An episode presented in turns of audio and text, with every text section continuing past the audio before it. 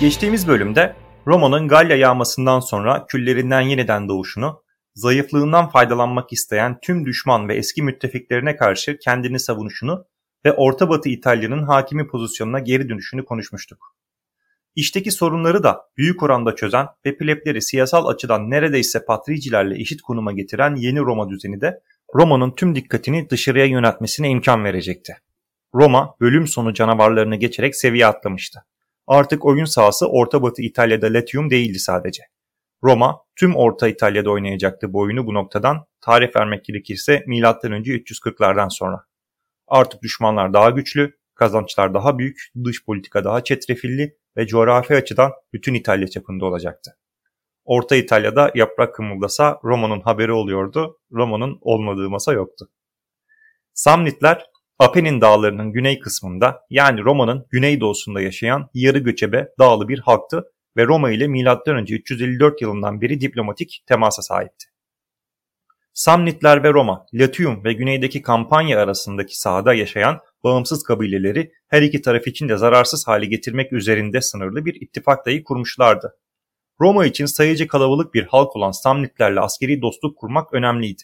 Keza Samnitler için de artık Yarımada'nın en önemli güçlerinden biri olan Roma ile iyi ilişkiler son derece tercih edilir vaziyetteydi. Milattan önce 300'lerden itibaren Samnitler diğer dağ halkları ile birlikte tepelerden aşağıya ovalara göçmeye başlamışlardı. Bu göçlerin sebebi daha önce Roma'nın da yaşadığını belirttiğimiz kıtlıklar olabilir. Bazıları güneye Magna Graecia şehirlerine doğru göçmüş, Samnitler ise Kampanya olarak bilinen Roma'nın güneyindeki bölgeye inmişlerdi. Bölgeye inen Samnitler ilk olarak Sidiciler ile karşılaştılar.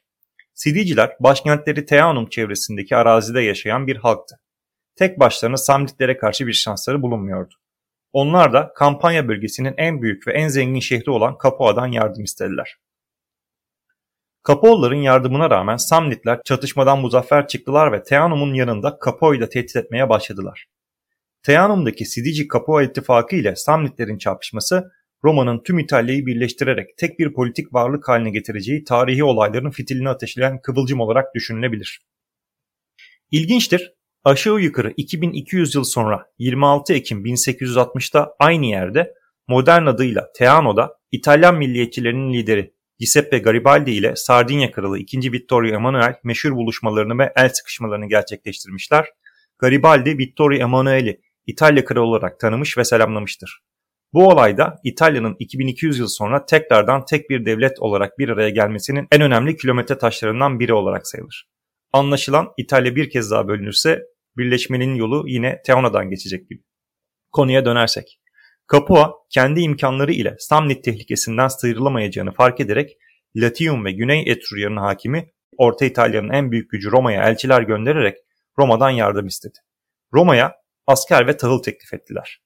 Roma'nın yardım etmemesi halinde ise Roma'yı düşman belleyeceklerini de kibarca belirttiler. Bu yardım çağrısı Roma için oldukça cezbediciydi. Capua ile yapılacak bir ittifak Roma'ya kendisinin zayıf kaldığı geniş bir süvari kuvveti ve Capua'nın oldukça verimli toprakları sayesinde oldukça büyük bir tahıl girdisi sağlayacaktı. Üstelik bu ittifak Ayakuiler ve Volkstar'ı icap ederse de Latinleri coğrafi olarak sarıp el içinde tutmayı da imkan dahiline sokacaktı.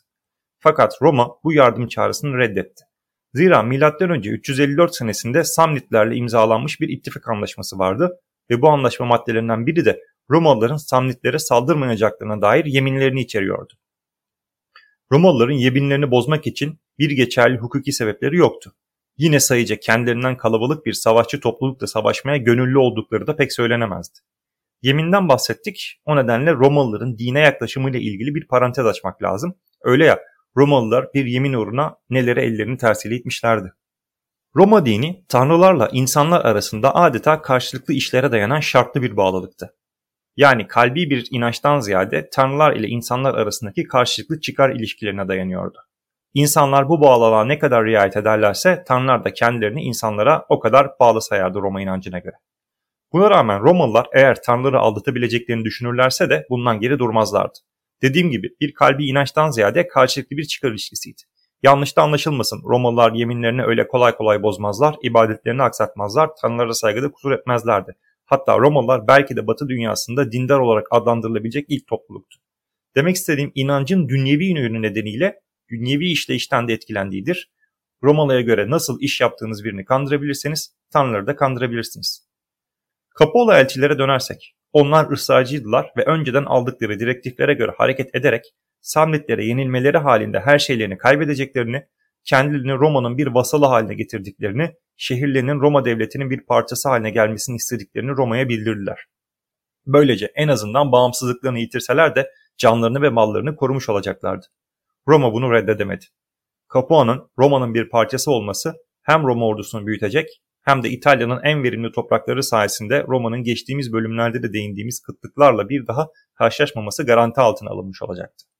Senato bu teklifi kabul ettikten sonra Samnitlere elçiler gönderdi ve Capua'nın artık Roma toprağı olduğunu, Capua'ya yönelik saldırılarını M.Ö. 354 yılında yaptıkları ittifak çerçevesinde sonlandırmalarını talep etti. Samnitler bunu bir hile olarak değerlendirdiler ve Roma elçilerinin önünde kampanya bölgesinde Capua'ya yönelik yağma akımlarını başlattılar. Romalıların bu hareket karşısında yapabilecekleri tek bir şey vardı, savaş ilanı. Böylece 1. Samnit Savaşı başladı.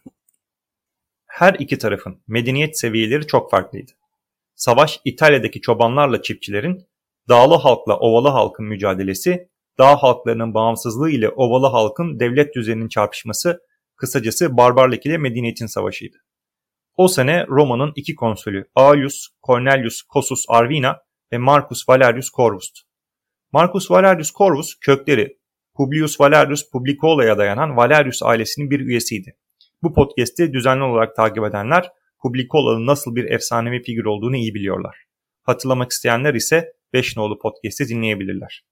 Marcus Valerius Corvus'un kognomeni yani Corvus orduda genç bir patrici olarak hizmet verirken Galyalılara karşı verilen bir savaşta devasa bir Galya savaşçısının öne çıkarak kendisine meydan okuyacak bir Romalı'yı düelloya davet etmesi üzerine 22 yaşındaki Marcus Valerius'un öne çıkarak düelloyu kabul etmesi ve Galyalı savaşçıya yaklaşırken bir karga yahut kuzgunun Marcus Valerius'un omzuna konması ve ardından da dövüş başladığında kuzgunun da Galyalı savaşçıya saldırması ve bundan faydalanan Marcus Valerius'un devasa boyutlardaki düşmanını yenmesi nedeniyle alınmıştır.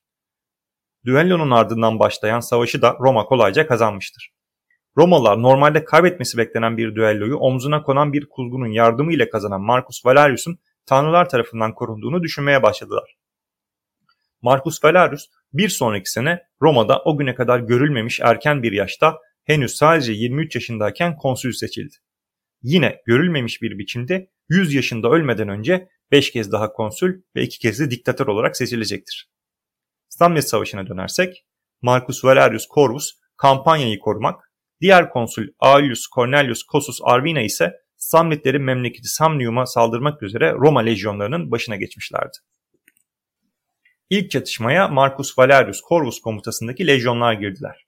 Samnitleri Gaurus yakınlarındaki Seus Saula'da yendiler fakat bu galibiyet beklediklerinden zor olmuştu. Romalılar artık Volkslar ya da Ayrıkıylar ile savaşmadıklarının farkına vardılar. Karşılarında Volks yağmacılarına göre daha düzenli ve daha kalabalık bir güç vardı. Aulus Cornelius Cosus Arvina'nın Samnium'a akın yapan lejyonları ise çok daha zorlu zamanlar geçireceklerdi. Aulus Cornelius komutasındaki lejyonlar Samnium ülkesine giden bir dağ geçidine vardılar. Vadiye giren Roma ordusu bir Samnit pususuna doğru habersizce yürüyordu. Tüm Romalılar vadiye girdiği anda vadinin iki tarafındaki tepelerden ok ve mızrak yağmaya başladı. Aulus Cornelius'un askeri tribünlerinden biri Publius Decius tepelerden birinin boş olduğunu gördü ve doğrudan Aulus Cornelius'a giderek Samnitlerin konuşlandığı tepelerden daha yüksekte bir tepenin boş olduğunu oraya sızarak tepeyi ele geçirirse Samnitleri kendilerinin atacakları mızraklarla meşgul edeceklerini ve tüm Roma ordusunun pusudan çıkabileceğini belirterek emrine bir lejyonun Hestati ve Prinsepslerinden gönüllüler vermesini istedi. Yani lejyonun en değerli olan Triari askerlerine dokunmuyordu bile. Zaten zor durumda olan Aulus Cornelius'un teklifi kabul etmekten başka şansı yoktu. Publius Decius emri altına giren 1600 gönüllü lejyonerle tepeye sızmaya başladı. Samnitler sızmayı fark ettiklerinde çok geç olmuştu. Romalıları engelleyemediler. Tepeyi ele geçiren Publius Decius komutasındaki askerler Samnitlere mızrak yağdırmaya başladılar ve bu durumdan faydalanan Aulus Cornelius komutasındaki lejyonerler pusudan kurtulmayı başardılar. Samnitler çok kolay bir zaferi ellerinden kaçırmışlardı. Fakat ellerinde hala yok edebilecekleri bir Roma gücü kuşatma altında bekliyordu. Tepeye sızan Romalılar ana kuvvetin kaçmasını sağlamışlardı. Fakat kendileri kuşatma altındaydı. Publius Decius, Aulus Cornelius'tan tepeyi ele geçirmek için izin isterken lejyonlar pusudan kurtulduktan sonra Roma'nın talihi yahut kendi cesaretlerinin de kendilerini oradan kurtaracağına inandığını belirtmişti. Publius Decius komutasındaki Romalılar Samnitlere göre yüksekte olmanın verdiği avantajı kullanarak akşama kadar direndiler. Publius Decius ya o tepede birkaç gün içinde açlıktan öleceklerini ya da gece karanlığından faydalanarak kaçmaya çalışmak zorunda olduklarını biliyordu. Doğal olarak kaçmayı tercih etti. Romalılar gece karanlığında gizlice harekete geçtiler. Hemen hemen yolu yarılamışken bir Romalı asker kalkanını düşürdü. Düşen ve muhtemelen tepeden yuvarlanan kalkanın çıkardığı gürültüyle uyanan Samnitlere Decius'un çaresizlikle vermek zorunda kaldığı hareket eden her şeyi öldürün emriyle saldıran Romalılar kaçış güzergahlarında yer alan uyku sersemi Samnitlerin de bir kısmını öldürerek kaçmayı başardılar. Gün ışırken ana kuvvetin kampına ulaşan Publius Decius komutasındaki Romalıların hiç kayıp vermediği anlaşıldı. Ana kamptaki askerler kendilerini kurtarıp hiç kayıp vermeden sağ salim geri dönen silah arkadaşlarına deliler gibi alkışlıyorlardı. Bu coşku anında Aulus Cornelius, Publius Decius ve arkadaşlarını öven bir konuşma yapmaya başlamıştı ki Publius Decius konsülün sözünü keserek Samnitlerin dağınık, moralsiz ve şaşkın bir halde olduğunu, bu durumun Samnitlere saldırmak için iyi bir fırsat olduğunu belirtti. Aulus Cornelius askeri tribününü ikinci kez de dinledi. Samnitleri tam da Publius Decius'un dediği halde buldu ve kolayca imha etti. Roma Samnitleri ilk iki karşılaşmada yenmişti fakat henüz savaş bitmemişti. Marcus Valerius Corvus'un Suestula'da yendiği Samnitler geri çekilmişlerdi fakat tekrar toplanıyorlardı. Bölge sakinlerinden bu istihbarat alan Marcus Valerius Corvus beklemeden saldırması gerektiğini biliyordu. Ordunun tüm ağırlıklarını bıraktı, askerlere taşıyabilecekleri kadar erzak almalarını söyledi ve hızla Samnitlerin bulunduğu bölgeye girdi. Bölgeye gelen Marcus Valerius Corvus askerlerine kamp kurmalarını emretti. Kurulan kamp ordunun tüm ağırlıkları geride bırakıldığı için normalde bu büyüklükteki bir gücün kuracağından küçüktü. Samnitler kendilerine saldıran Roma gücünü gerçekte olduğundan çok daha küçük sandılar. Marcus Valerius Corvus istemeden de olsa bir savaş hilesi yapmıştı. Samnitler o ana kadar uygulamayı düşündükleri stratejiden vazgeçerek Romalıların kampını kuşattılar. Samnit komutanlar küçük bir Roma gücüyle karşı karşıya olduklarını düşündüklerinden kuvvetlerin bir kısmını yağmalamak ve kaynak bulmak için çevreye yaymışlardı. Marcus Valerius Corvus bu durumu fark etti ve kamptan dışarı tüm lejyonları ile çıkarak Samnitlere baskın yaptı. Samnitler birkaç kohortluk küçük bir Roma gücü tam teşekküllü lejyonlarla karşı karşıya olduklarını fark ettiklerinde çok şaşırdılar. Kampın çevresinde küçük bir kuvvet kaldığından Romalılar Samnitleri kolayca yendikten sonra çevreye yayılmış küçük Samnit kuvvetlerini de tek tek avladılar. Bu çatışma 1. Samnit Savaşı'nın sonu sayılır. İki yıl süren savaş esasen bir Roma galibiyeti idiyse de Samnitler halen güçlüydü ve her iki tarafında savaşacak gücü mevcuttu. Fakat Roma huzursuzlanmaya başlayan Latinlerin çıkartabilecekleri sorunlardan çekindiğinden Samnitler de Sparta'dan yardım alan Güney İtalya'daki Tarentum şehrinin tehdidi nedeniyle savaşı devam ettirmeye istekli değillerdi. M.Ö. 341 yılında barış yapıldı. Buna göre Teanum şehri Samnitlere, Capua şehri ile Liris ve Volturnus nehirleri arasında kalan sahil Roma'ya kaldı. Savaş sonunda konsüller Aulus Cornelius Cosus Arvina ve Marcus Valerius Corvus için zafer alayları düzenlendi. Savaşın kahramanı olan Publius Decius ise Corona Graminia ile ödüllendirildi. Korona dedim fakat yanlış anlaşılmasın kendisine virüs bulaştırılmadı. Otlardan yapılmış bir taç takdim edildi. Bu taç yani Corona Graminea Cumhuriyet döneminde Romalı bir askerin modern anlamıyla elde edebileceği en yüksek madalyaydı. Bir lejyonu tamamen yok olmaktan kurtaran askerlere verilirdi. Tacın verip verilmeyeceğini kurtarılan lejyondaki askerlerin oyları belirlerdi. Yapraktan taç kahramanlığın sergilendiği yerdeki toprakta bulunan yeşil otlardan kurtarılan Roma askerleri tarafından toplanarak yapılır ve törenle kurtarıcıya verilirdi. Roma tarihinde bu tacın verilmesi oldukça nadir bir hadisedir. Zira gururlu Roma askerlerinin kurtarılmak zorunda kaldıklarının kabul etmeleri de oldukça zordu ve nadir görülürdü. Bazı savaşlar bazen biriken toplumsal tepkilerin de ortaya çıkmasına neden olabilir. Roma'da 1. Samnis Savaşı devam ederken bunlardan biriyle karşılaştı. Capua şehrinin çevresinde konuşlanmış lejyonun askerleri her geçen gün Capuolaların bolluk ve bereket içinde yaşamlarını görüyor, onlara özeniyor hatta onları kıskanıyorlardı. Kendilerini dahi koruyamamış Capuolaların bu kadar rahatken onları yok olmaktan kurtaran kendilerinin neden kamplarda zor şartlar altında kaldıklarını sorgulamaları çok uzun sürmedi. Havada isyan kokusu vardı. Capua ve çevresindeki lejyonlarda isyan çıkacağı yönündeki dedikodular Roma'ya ulaşmaya başlamıştı. O senenin konsülleri isyan ihtimalini azaltmak için elebaşı olduklarını düşündükleri askerleri başka yerlere tayin ederek isyanın lider takımını dağıtmaya çalıştı. Yeni görev yerlerine tayin edilen isyanın liderleri görev yerlerine gitmediler ve bir araya gelerek planlarını yürürlüğe koymanın tek çareleri ve en iyi çözümleri olduğuna karar verdiler. Kampanya lejyonları isyan etmişti. İsyan eden lejyonların asker sayıları Roma'yı ciddi oranda sarsacak boyuttaydı fakat bir eksik vardı. İsyanın lideri yoktu. İsyanın liderleri vardı fakat en tepede bir başkomutan yoktu. Liderlerden hiçbiri de diğerinin emri altına girmeye sıcak bakmıyordu. Çözüm yakınlarda bulundu. Emekliliğini kampanyada geçiren emekli bir Roma generali Titus Quincitus'u isyanın başına geçirmeye karar verdiler.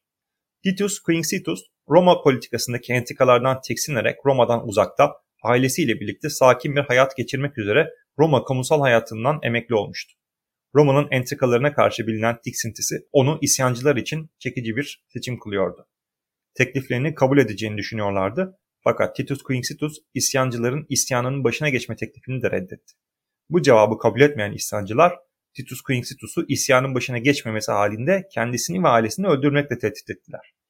Quincitus el mecbur isyanın başına geçti ve isyancı lejyonların başında Roma'ya doğru ilerlemeye başladı. İsyancılar kampanya bölgesinden kendilerine toprak verilmesini istiyorlardı. Bu isteği gündeme getiren biraz önce bahsettiğim gibi Kapaolaların rahat yaşamlarıydı. Fakat daha derine inmek gerekiyor. Yeniden Patrici Pleb çekişmesine değinmek gerekiyor kanımca. Evet, Plebler geçen bölümde bahsettiğimiz Lex Licinia Sextia ile konsüllüğe erişmişler.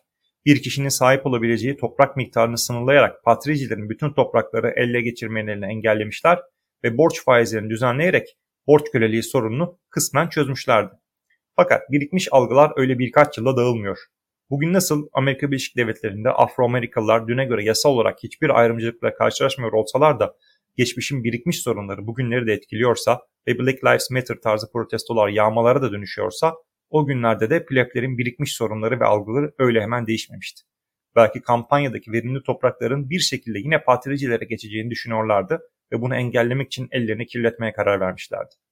Zaten böylesi bir çılgınlığı ancak bu isyan ve sinir duygusu açıklayabiliyor sadece. Roma lejyonları tarihte ilk defa Roma'ya yürüyordu. Senato isyan eden lejyonların Roma'ya yürüdüğünü duyar duymaz Marcus Valerius Corvus'u diktatör olarak atadı. Marcus Valerius toplanan sağlık lejyonların başında isyan eden lejyonları karşılamak için güneye hareket etti. İki ordu Alba Longa civarında karşılaştılar. Alba Longa'nın Roma'nın kurucuları Romus ve Romulus'un doğum yeri olduğunu düzenli dinleyiciler hatırlayacaktır. İki ordudaki askerler birbirlerini selamladılar. İki tarafta da birbirlerini tanıyan arkadaşlar, akrabalar vardı. İki taraftaki askerler de esasen zorunda kalmadıkça savaşmak istemiyordu. Titus Quincitus fırsatı gördü ve diktatör Marcus Valerius Corvus'a seslenerek isyan edenlerin taleplerini karşılamak için bir şey yapılabilip yapılamayacağını, isyan edenlerin uzun yıllar önce pleblerin ayrılışını gerçekleştiren plebler gibi affedilip affedilemeyeceğini sordu. Marcus Valerius Corvus senatoya danışması gerektiğini belirterek Roma'ya döndü. İki ordu o Roma'dayken zaten kaynaşmış birbirleriyle şakalaşmaya başlamıştı. Marcus Valerius Corvus iyi haberlerle döndü. İsyancılar ne cezai ne de idari hiçbir yaptırımla karşılaşmayacaklar, rütbeleri bile düşürülmeyecekti. Marcus Valerius Corvus ve Titus Quincitus birlikte tüm lejyonları kurtarmış oldular böylece. Bu isyanın bu şekilde kansız olarak sona ermesinin bir sebebi de belki isyan gerçekleştiği sırada henüz 1. Samnit Savaşı'nın devam ediyor oluşuydu. Roma aynı anda hem bir savaş hem de bir iç savaşın maliyetine katlanamayabilirdi. Tüm bunlar sona erdikten sonra yani isyan kansız bir şekilde bastırıldıktan ve Samnitler ile barış yapıldıktan sonra Kapoalalar Latinlerle anlaşarak Samnitlere karşı saldırıya geçtiler. Kapoalalar Samnitleri önceki saldırıları için cezalandırmak istiyordu. Latinler ise Samnit topraklarının bir kısmını ele geçirerek ileride Roma ile olan anlaşmalarını kendi lehlerine çevirecek güce ulaşmayı hedefliyorlardı. Samnitler Romalılara başvurarak barış anlaşması uyarınca bu saldırıları durdurmalarını istediler. Romalılar Kapualıları artık Roma'ya tam manasıyla bağlı oldukları için durdurabileceklerini ancak Latinler ile anlaşmalarının Latinlerin kendi işlerine Roma'nın karışmasını sağlamadığını belirterek Latinleri durdurmak için yasal yetkileri olmadığını belirttiler. Bu cevabın iki sonucu oldu. Samnitler Romalıların anlaşmalarına sadık kalmadıklarını düşündüler. Latinlerin de aklına Roma'nın kendilerini durduracak güce sahip olmadığı şeklinde bir karpuz kapuğu düşmüş oldu. Latinler yıllardır Roma'ya asker ve para veriyordu fakat savaştan elde edilen ganimet ve çıkarların çok azını elde ediyorlardı. Amaçları Roma ile tam eşitlikti ve onları durduramayacağını açık eden Roma'ya karşı da savaş zamanıydı. Gelecek bölüm Latinler Roma'ya saldırıyor. O zamana kadar görüşmek üzere.